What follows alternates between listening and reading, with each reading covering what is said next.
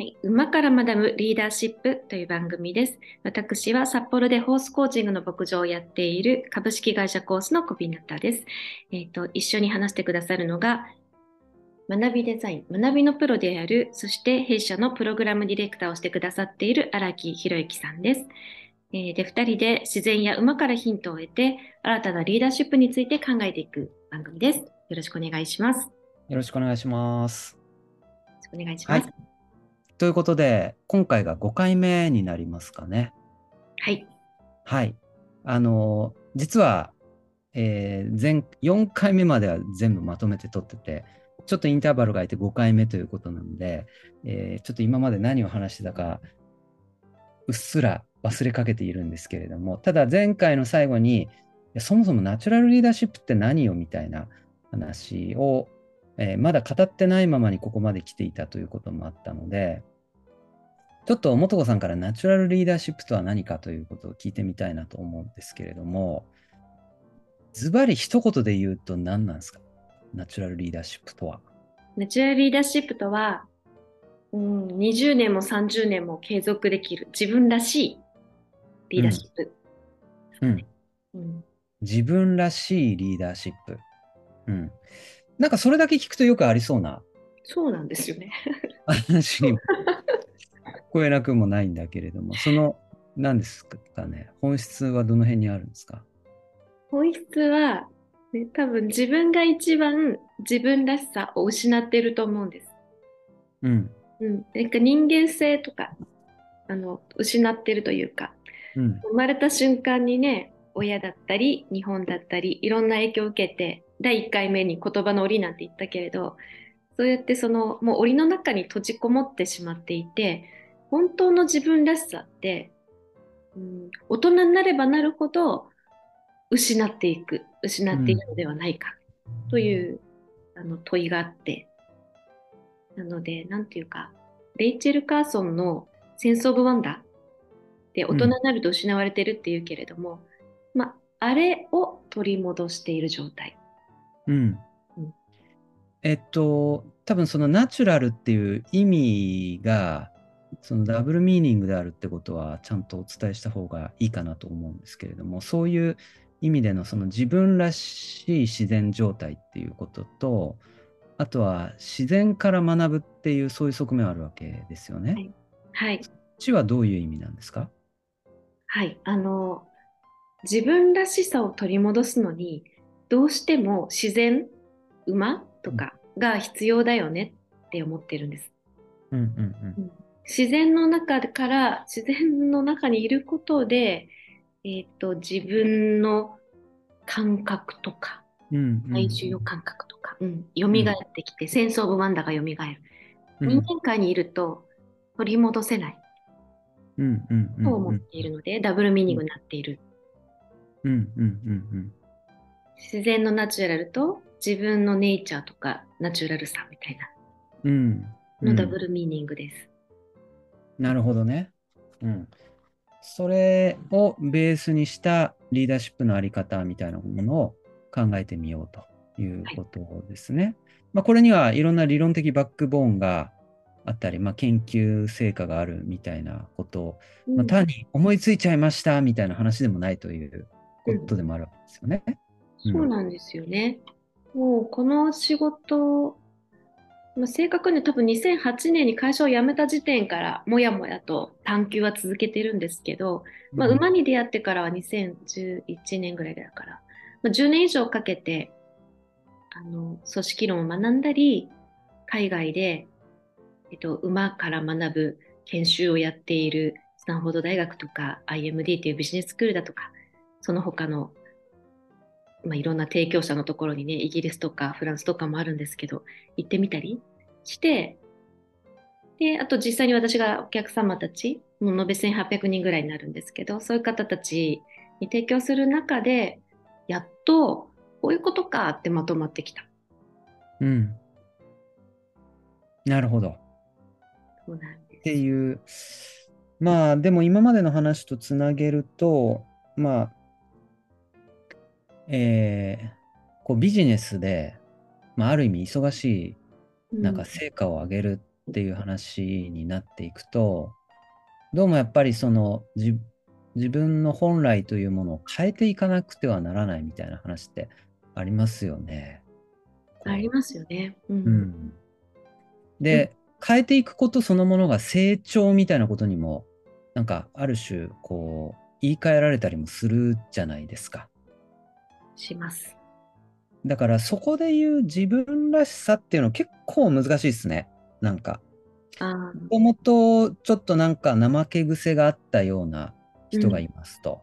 でもこのビジネスの社会でこうどんどんそれを自分を律することができるようになり目的意識が強くなり、っていうその姿は成長とも言い換えられるうんわけですでそこでいうらしさとかそのネイチャーみたいなものっていうのは怠け者に戻れっていう話なのかしらっていう話、なんか違うような気がしていてそこでいうそのネイチャーっていうのは一体何なんですか？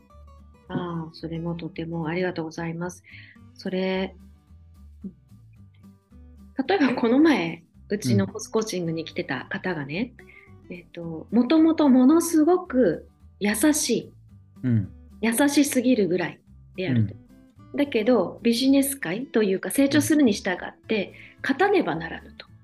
そうだよねそう、うん強くならねばならぬっていうところにこう入っていってその自分とその今リーダーシップを取って偉くなっている自分のギャップっていうのを感じてこうやや困惑というかされてたりもしますんそれと似たような話ですよね。うんうんで私それはあのある意味最適化だと思ってるんですよ。成長、まあ、成長でもあるかもしれないけど、えっと環境に最適化する形での成長な気がするんですね。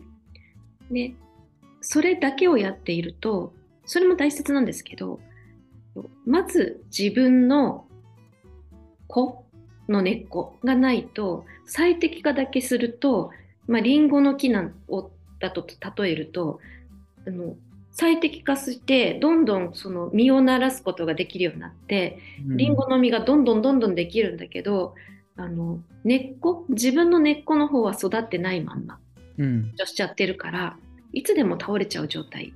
っていう風に感じるんですよね。でそのナチュラルリーダーシップはそのタワバムに実ったものを支えられるくらいの根っこをもう一回育て直しましょうよ。っていう方法かなって思ってます。なるほどね。うん。うん、あれイギリスの演劇の学校の話ってしましたっけ？いや聞いてないです。聞いてないですか？うんこれも伝聞なのでうん。僕の話ではなくて石田丹郎さんというそのイギリスのギルドホールうん。というところで名門の学校でうん学ばれた方のメソッドを教えてもらったんですけどえーまず何ですかね自分の幼児性みたいなものを確認せよみたいなね芝居をするときにですよおー面白い。うん。へえ。でえっと今の自分っていうのは幼児性プラス社会性みたいなあのところなんですよ。社会性って後付けでいろいろその小学校とかこ中学校とか集団社会の中で身につけていくものじゃないですか。うんそれ含めてこう自分という存在が出来上がってると思うんですけれども一番やっぱりすごく大事なのはそのいわゆる自我みたいな話ですよね。だからそれがいわゆる幼児性みたいな話でうんそれってなかなか変えられるものじゃないしうん変えるものでもないと。なんだけど後天的についた社会性が自我だと思っちゃうとこう間違えるみたいな話があってこれなんで芝居の話でそういうことを言ってるかっていうとその幼児性っていうことを自覚した上でその演技するこうキャラクターにその幼児性みたいなものをどう乗っけていくかっていうことをやった瞬間にめっちゃすごい演技ができるみたいなそんな話らしいんですよ。まあかなり僕も意訳してるんでそれが正しいかどうかっていうのはちょっと分かんないんですけど僕はそういうふうに腹落ちしたわけですよね。